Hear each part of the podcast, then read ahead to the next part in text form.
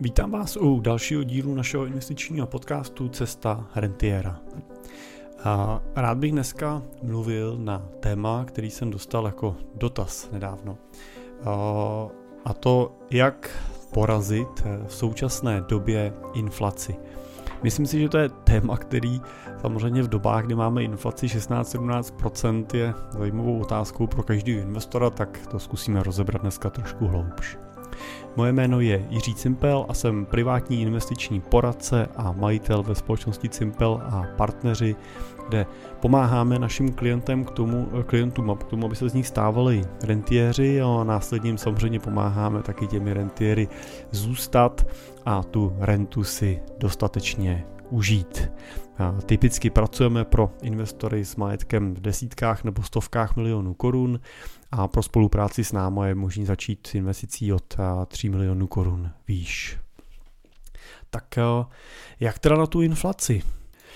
Já si myslím, že to, co je zásadní si v tom prvním kroku uvědomit, je to, jestli chcete porazit inflaci na roční bázi, to znamená letos, anebo jestli chcete porážet inflaci na dlouhodobý bázi, to znamená směrem k vašim dlouhodobým investičním cílům. Protože oba dva ty přístupy sebou nesou svoje specifické postupy a vyžadují specifické investiční nějaký nástroje.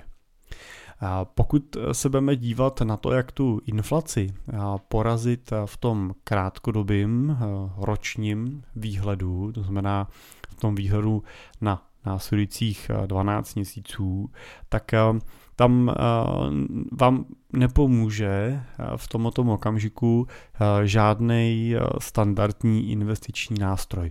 Respektive nepomůže vám s tím, aby vám dal jistotu, že tu inflaci porazíte. Vy samozřejmě můžete dneska zainvestovat do cenných papírů, do třeba cenných papírů akciového typu a po těch poklesech, který jsme viděli v těch posledních měsících nebo od začátku letošního roku, tak můžete spekulovat na to, že za dalších 12 měsíců bude ta vaše investice nad úrovní nějakého průměrného zhodnocení, třeba těch akciových trhů, který můžeme brát, že bude třeba v průměru 8 až 10%. Tak můžeme říct, že pokud jsou dneska ty akcie minus 10-15%, no tak když přinesou průměrné zhodnocení a srovnají ten minus, takže bychom třeba se mohli dostat na takovou úroveň. Ale na té roční bázi se jednoznačně bavíme o spekulaci. Spekulací v tomhle případě nemyslím nic hanlivého nebo pejorativního, tady opravdu na té roční bázi tou spekulací myslíme, že to je prostě sázka. Zkusíte, jestli to vyjde a ono to buď vyjde, anebo nevyjde.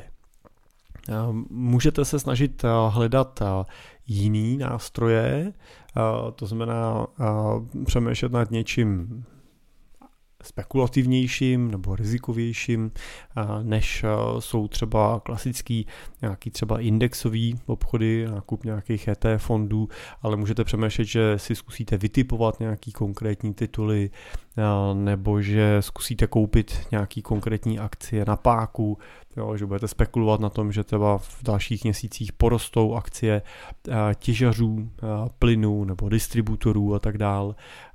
Ale i to je samozřejmě spekulací, i to je na té roční bázi sázka na nějakou kartu, která prostě vít může a nebo vít nemusí. Je dobrý si uvědomit, že to, že teď to vypadá, že samozřejmě se bude těžařům plynu extrémně dařit, tak je na snadě taková myšlenka. Na druhou stranu, jestli to tak bude i v tom reálu, už je otazník. Ono se jim může samozřejmě dařit z pohledu toho, za kolik prodávají a kolik toho prodávají. Ovšem můžou přijít vedlejší faktory, které prostě dneska nedokážeme odhadnout, nebo už se nám tady konec konců pomaličku nějaký vyjevujou, jako různý inflační daně a tak dál, kterýma může ten místní regulátor zatížit ten jejich výnos, takže to třeba dramaticky tu ziskovost sníží a tím, že ta akcie nedošla na nějakého očekávání, tak dojde k výprodejům a vy na tom paradoxně můžete být hůř, než byste ji nekoupili. Takže to nechci tím říct, že to nemusí být správná volba a určitě tím nechci říct, že to nemůže být cesta, jak ten případný výnos hnát nikam k úrovni inflační. Ovšem není to cesta, kterou byste měli považovat za cestu jistou a na té roční bázi je to určitě ta cesta spíš v podobě nějaký sázky nebo tý spekulace na to, jestli to tak vyjde nebo ne.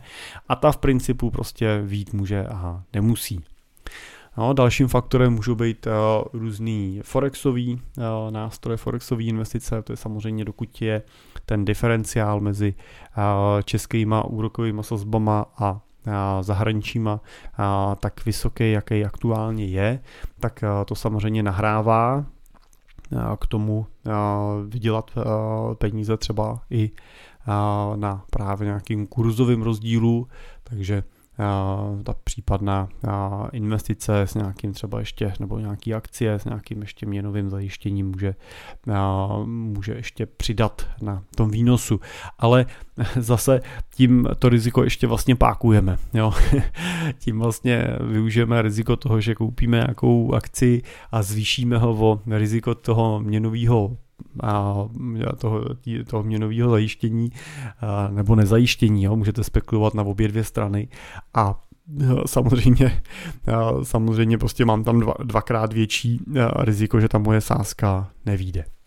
Takže tím chci říct, že pokud se budete snažit najít nástroj, který na té 12-měsíční bázi, na roční bázi, tu vaši investici ochrání vůči současné inflaci, tak pravděpodobně budete vstupovat do nevýznamného rizika, že ten výsledek nebude, že jste ochránili peníze proti inflaci, ale že naopak jste ještě ztratili peníze i nad míru třeba vašeho vkladu. Jo, na podobných investicích se té volatilitě nebo třeba kreditním rizikům prostě nevyhnete. Ale tohle je taky dobrý říct, že tahle úvaha, ona vlastně platí prakticky vždycky. No, I když ta inflace byla 2-3%, nebo průměrná inflace, se budeme bavit, že jsou 2-3%, tak i vlastně v těchto obdobích, pokud se snažíte tu inflaci překonat a hledáte nějaký jistý nástroje, tak oni nejsou. Jo? Jistými nástroji můžeme brát nějaký finanční vklady, bankovní vklady, různý spořící účty nebo terminální vklady a tak dál, kde pomocí vlastně garantovaného výnosu a nějakého limitu, který nám pojišťuje tu míru toho vkladu do 100%, tak můžeme říct, že se jedná o jistou investici, ale žádná z těchto investic nikdy vlastně v těch daných obdobích nepřekonává svým výnosem tu průměrnou inflaci už z principu věci. Takže pokud chcete překonat inflaci na roční bázi, budete muset prostě jít do nějaký míry rizika, která podle mýho názoru je ve většině případů pro standardní investory tak neúplně rozumně akceptovatelná. Myslím si, že to riziko na té roční bázi za to nestojí. Jo, speciálně pokud víte, že za 12 měsíců budete ty peníze potřebovat, budete potřebovat třeba splatit kus hypotéky, nebo si odkládáte peníze na nějakou fakturu, nebo budete chtít začít stavět barák, nebo vaše dítě půjde na školu, budete platit školný, tak takovýhle peníze do takhle spekulativních investic na tu roční bázi určitě nepatří a tam je bezpečnějším pohledem na věc prostě to, že je necháte v nějaký hotovostní ekvitě, na který dneska dokážete ukládat ty peníze s tím ročním horizontem, řekněme v řádu 5, 6, 7% pro toho, jaký nástroj vyberete. Pravděpodobně se bude jednat o celkem bezpečný nástroje v takovémhle případě. A sice tím nepokoříte 17% inflaci, na druhou stranu vy můžete přemýšlet nad tím, jak se proti té inflaci nebo jak ji pokořit i trošku jiným způsobem. A můžete to zajištění proti inflaci, nebo takhle, přemýšlíme nad tím, že ta 17% inflace vychází z nějakého koše zboží a služeb, který odebíráme v průměru. Ale samozřejmě jinak ta reálná je pro každého z nás jiná. A pokud odkládáte prostředky na ještě navíc na konkrétní věc, to znamená, budete chtít za rok stavět nebo budete chtít za rok poslat dítě na školu, tak vy můžete přemýšlet nad tím, jak to udělat, aby když dokážete ty peníze na těch 12 měsíců uložit s 6% úrokem, tak jak to udělat, aby ta cena toho, co budete chtít za těch 12 měsíců financovat, vám nestoupla víc než je těch 6%. A v některých případech to můžete řešit. Jo? Můžete zvážit nějakou třeba budoucí smlouvu kupní, jo, na něco, co chcete pořídit. Můžete složit nějakou zálohu teďkon a tím si fixovat třeba cenu.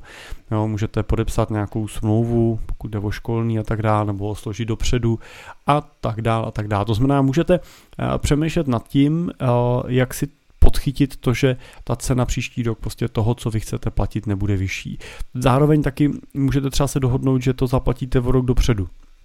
No, nebo pokud potřebujete koupit nějaký stavební materiál, takže si ho třeba objednáte, oni vám ho dodají až za ten rok, anebo pokud máte k tomu prostor, že ho koupíte, nikam ho složíte. Můžete prostě hledat tyhle alternativní způsoby, jak ten svůj vklad vůči té inflaci jako takový ochránit. Takže to je něco, co možná můžete udělat jako nejjednodušší způsob, že prostě zkusíte ty peníze za to, co potřebujete, utratit už letos, anebo že si podchytíte už letos tu cenu, za kterou to budete příští rok utrácet, pokud je to ve vašich silách. Někdy to jde, někdy to nejde. Pokud to nejde, tak pak prostě vám nezbývá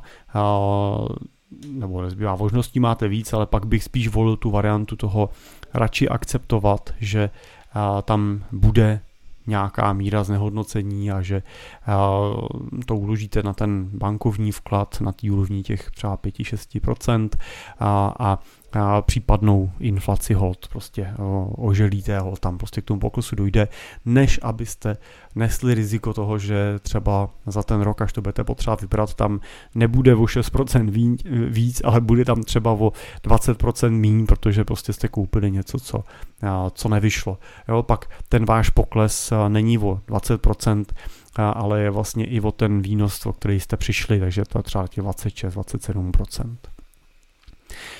To, co ale už udělat můžete, je bojovat proti té inflaci na nějaký dlouhodobější bázi. To znamená, pokud vám jde o to dlouhodobě porážet inflaci, není pro vás důležitý, jestli ji porazíte příští rok, ale je pro vás důležitý podívat se na to třeba horizontu třeba za 10 let, kdy budete chtít prostředky používat na třeba čerpání renty, nebo vaše děti půjdou na školu až za 10 let, tak dál. Tak v tomhle horizontu už můžete investovat celkem bezpečně s velkou mírou pravděpodobnosti, že se vám podaří inflaci překonat. A teď nemyslím to, že se vám podaří překonat na těch horizontu těch 12 měsíců, ale že když na konci po těch 10 letech sečtete ty svoje výnosy a porovnáte je s kumulovanou inflací za tohle období, takže váš výnos celkově bude podstatně třeba vyšší, než byla ta inflace jako taková. Tak když to uvedu na čísle, pokud za 10 let se peníze znehodnotí o 50% vlivem inflace, tak váš výnos na tom samém horizontu bude třeba 100%. Takže v reálu jste překonali inflaci o 50% v tom kumulovaném součtu. Takovouhle investici už můžete realizovat celkem bezpečně z pohledu nějakého kreditního rizika, znamená z pohledu, že byste o ty peníze přišli. Na tom 10letém horizontu už můžete konstruovat portfolio, který bude využívat významnou složku akcií. Pokud byste se dívali třeba na 15letý horizont, tak už v podstatě můžete uvažovat nad portfoliem, který bude složený i ze 100% z akcí. A třeba na tom 15letém horizontu se historicky prakticky nestalo, že by ta investice tu inflaci jako takovou nepřekonala a že by nepřinesla výnos významně nadinflační. Takže můžeme říct, že na krátkém horizontu, třeba těch 12 měsíců, je akciová investice rizikem. Prostě by bylo rizikem, kdybyste v portfoliu, nebo kdybyste to portfolio postavili na akcích, protože prostě by se mohlo stát, že za 12 měsíců budou ty akcie v poklesu a vy budete vybírat se ztrátou.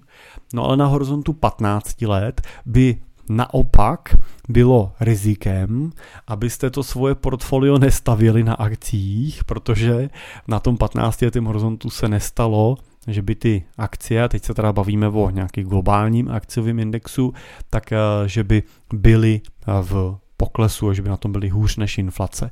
Na druhou stranu, pokud byste na těch 15 let drželi ty peníze v nějaký hotovostní ekvitě, drželi jste je na nějakých termínovaných vkladech nebo spořících účtech, nebo nějakých dluhopisových fondech a tak dál, tak tam zase můžeme mluvit o tom, že máte na tomhletom horizontu jistotu, že ta inflace tu vaši investici znehodnotí. No, že budete mít v tom reálném vyjádření, v tom vyjádření té kupní síly míň, než byste měli, kdybyste investovali třeba právě, nebo koupíte si za to míň než dneska, prostě ta kupní síla bude menší. Takže to, co je z pohledu inflace potřeba si uvědomit, je, jakou inflaci se snažíte porazit. Jestli je to ta inflace krátká, to znamená 6, 12, 18 měsíců, anebo jestli je to ta inflace dlouhá, to znamená, jestli vás zajímá směrem třeba k nějakému vašemu dlouhodobému cíli. A u té krátkodobé inflace je potřeba říct, že teda dneska nemáme úplně nástroje, jak ji bezpečně porazit na tom krátkém horizontu a tím pádem je lepší smířit se s tím, že tady ta inflace prostě bude, že nějakou část peněz vám na té roční bázi znehodnotí a je to lepší cesta, než abyste riskovali, že o ty peníze přijdete, protože prostě budete sázet na něco, co pak nezafunguje. A nebo teda je tam ta varianta na té krátké inflace, že si zajistíte alternativním způsobem. To znamená, že ty peníze buď utratíte dopředu, koupíte tu danou věc dřív, tak aby se vám o těch x%, který tady budou na inflaci, třeba ještě nezdražila, anebo si nějakou budoucí smlouvou kupní zajistíte, že ta cena i za rok bude stejná, jako je letos.